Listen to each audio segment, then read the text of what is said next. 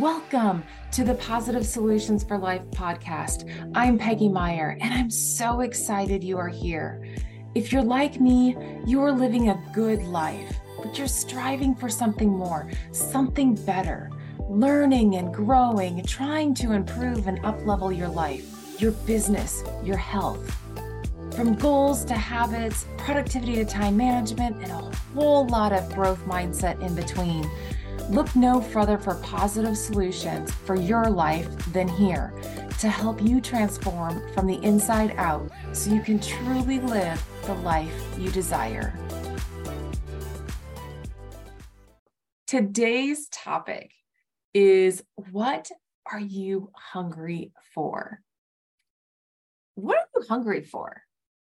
I ask this of my kids often when I see them standing in front of the refrigerator.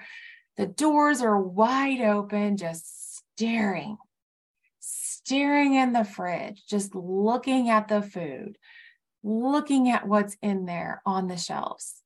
Or they could be standing with the pantry door open and just scanning the shelves, seeing what kind of snacks are there. What are you really hungry for? I ask them. I don't know, is the usual reply I get. Sometimes they stand there for what seems like an eternity, sometimes choosing an item, and other times they just close the door and walk away with nothing. I've done this too. I've done this many times. Have you? Have you stood in front of an open refrigerator or pantry just looking for something to eat, looking for something to satisfy a craving? Sometimes you grab some food or a snack, and other times not. Are you really hungry at that moment? If you're not really hungry, then what are you really hungry for? What do you hope to satisfy when standing in front of the fridge or the pantry? My guess is a feeling. My bet is that you are looking to feel differently and you are turning to food to hopefully be satisfied, filled up. This is emotional eating. And I am so guilty of this most days of the week. Emotional eating is often tied to negative emotions or feelings we don't want to feel. What are those feelings? What are those feelings that we don't want to feel? Boredom, stress, overwhelm, frustration, sadness, anger, anxiousness, loneliness? What feeling are we trying to satisfy with food? Or maybe we're just procrastinating or just trying to distract ourselves from feeling or thinking about what we really should be focusing on. I mean, I do I do this a lot when I'm like, "Oh, I know I need to be doing this, but I don't want to do it right now." So, what else could I do? Oh, well, let's, you know, maybe I'm hungry. Maybe I'll just go look to see what's there to eat. Have you done that before? But how will food help decrease or eliminate these feelings we don't want to feel? Eating food to eliminate boredom or stress or anxiousness or sadness doesn't get rid of these feelings they often make these feelings worse because we feel worse when we're not satisfied. So, how many times have we stuffed ourselves with food? Whether it is at Thanksgiving time or any other holiday dinner, or stuffed ourselves with cake, ice cream, chips, a half a pound of brownies, maybe handfuls of chocolate chips or M&Ms and feel worse afterwards? Or is this just me? Is this just me? No? You're telling me no? I'm not the only one? Good. There's so many of us that stuff ourselves full and we're trying to satisfy a feeling that is not physical hunger for food. So, if we're eating whatever is in sight or too much of something, it is a real indication that food is not what we're hungry for. So, what are we hungry for? What are we really craving? What are we really wanting to feel? I believe we all want to feel more alive. And I think there's three ways we want to feel more alive. One way is we want more energy. We just want to have more energy to do more things. And I feel like we want more connection with others. And the third feeling I feel like we're after when we want to feel more alive is more excitement. This is often what I feel I want more of. What about you? What do you really want to feel? If we want to feel more alive, have more energy, how will stuffing ourselves with lots and lots of food or sweets or chips or snacks bring us more energy? Well, it does for maybe a short time, but stuffing ourselves often weighs ourselves down. It overwhelms our systems, makes us lethargic, and stresses out our mind, body, and our feelings. And it makes it worse. Just think of if you stuff yourself at Thanksgiving dinner, how do you feel? Lethargic, weighed down, don't feel like doing anything? Yeah. That's what eating things when we don't need it for physical health, how that's what it makes it feels like. So, what can we do instead? What are some other things we can do to feel more energized?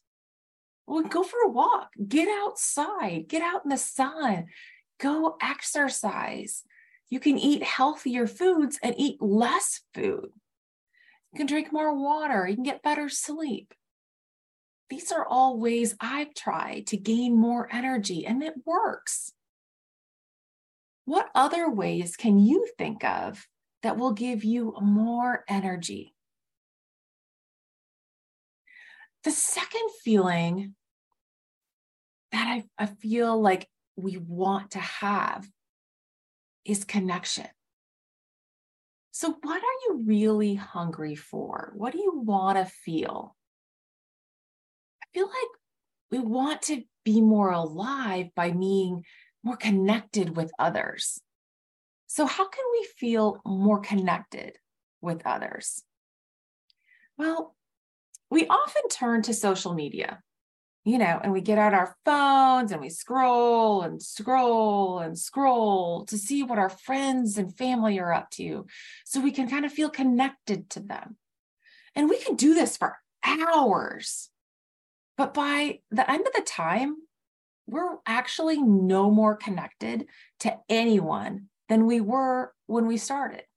In fact, we might feel less connected because we're comparing our lives to somebody else's highlight reel. This interaction is also just one sided. You're doing the looking and the scrolling, and you're not interacting with anybody. And it makes us feel worse than we did before because we're not having that social interaction. We are human beings that are social beings. We need to interact with others, but it needs to be two sided. So you want to feel more connected. So you stop scrolling and you sit on the couch with and watch TV or a football game or a movie with the person you want to feel more connected to. But what happens? Again, this is one sided. Most of the interaction is with the TV and not with the person sitting next to you. And one or both of you might actually be on your phone scrolling and watching TV at the same time. Has any of that ever happened before? Happens at our house. It might be a great show, it might be a great game or a movie, but if you're wanting to feel more connected to your loved one, you may not get the results you want by just sitting next to them. So, how can you feel more connected? Put away the distractions, put away the phone, intentionally create meaningful moments, have a conversation face to face. You know, look each other in the eyes, listen intently, reply back, have an exchange of information, a dialogue with our voices, and seeing the person face to face might feel more connected. Reach out, touch them, give them a hug, hold their hand. What are you really hungry for? When we're hungry for connection, you are hungry to feel close to another person, close enough to where that person gets you, you know, to feel like you're cared for, that you're important, that you're supported. You want to be seen, heard, and appreciated. So you need to create opportunities to feel these things without distractions. Go for a drive in the country, go on a walk and talk to each other. Have a no phone zone or a time of day where the phone is turned off so you can connect more. I find it really interesting. Our school just recently implemented a no phone policy. The biggest change was lunch. The high schoolers used to be on their phones all during lunch. It was quiet. There wasn't much social interaction at all. But since the no phone policy, the high school lunch is the loudest lunch because the kids are actually talking with each other and they're laughing together and they're creating these bonds and they're connecting with others. How great is that? They are continuing to learn social skills of talking to one another by just putting away the phone. We are social beings. We need to interact and feel connected with others physically close to them and by communicating and seeing the body language. So, the third feeling that we want to get for being more alive is excitement. We want more excitement in our lives a sense of newness or a challenge or adventure in our lives. We really are looking to break up the monotony of our day or our life. We need a change. Our lives become often very boring with a predictable routine.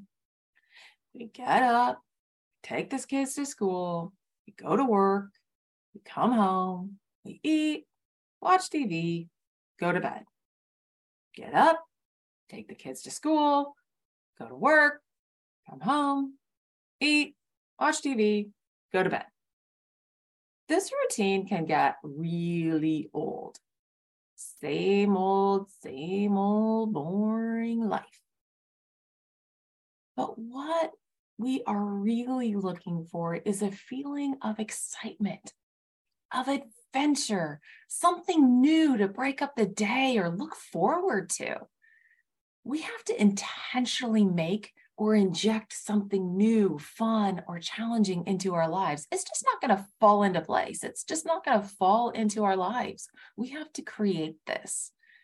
This could be as simple as driving a different way to work, reading a book instead of watching a movie, switching up your exercise routine, trying some new recipes, planning a vacation, having some family game nights.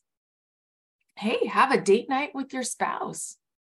Start creating a bucket list of things that you want to do, and then start checking them off. Start doing those things. We all need some variety in our lives. It won't magically appear. You have to create it. And that's why anything new feels so good. You know, we get some new clothes and those feel so good. Maybe we're in a new relationship. We change jobs. We're in a new town, new house. We have a new hobby, you know. There's a lot of excitement and with new and different things that are happening. It's fresh, right? We and we want to impress things, you know, it makes us feel good. But then after a while, we just get set in a routine. And the excitement and the newness wears off. The challenge is how to keep the newness alive. And that's just bringing in some new, fresh things, maybe a fresh bouquet of flowers, new recipe, going a different way to work, you know, changing up some something in your routine of the day to make it more exciting, to make it new, to make it fresh. So, what are you really hungry for?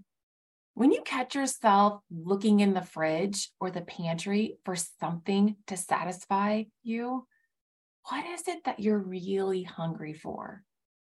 Maybe it's a feeling. Remember, what you are looking for is not usually in the fridge or the pantry. It's a feeling that you want to feel. So name that feeling look at your life and where you could change what you are doing to create the feeling that you want.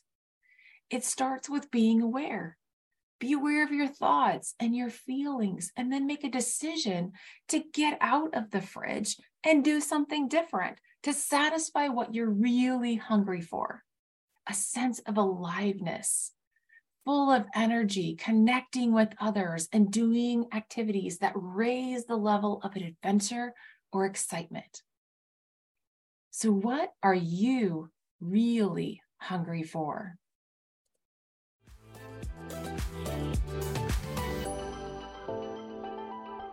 Thanks so much for tuning in today. I hope you found some value, insights, and something that resonated with you in today's show. If today's show spoke to you, would you please share it with a friend and go over to Apple Podcast or wherever you are listening from and subscribe to the show so that you can be the first to know when new content and episodes go live. While you're there, would you please give it some love? Please like it, comment on it, and leave a five star rating and review. Thank you so much in advance for taking two minutes of your time to do this. Your likes, comments, and reviews really help get the word out to more people who need to hear there are positive solutions for their life. I would love to connect with you. You can find me on social media Facebook, LinkedIn, Instagram, whichever is your favorite platform, and let's have a conversation about today's show. Thanks for listening and have a great week.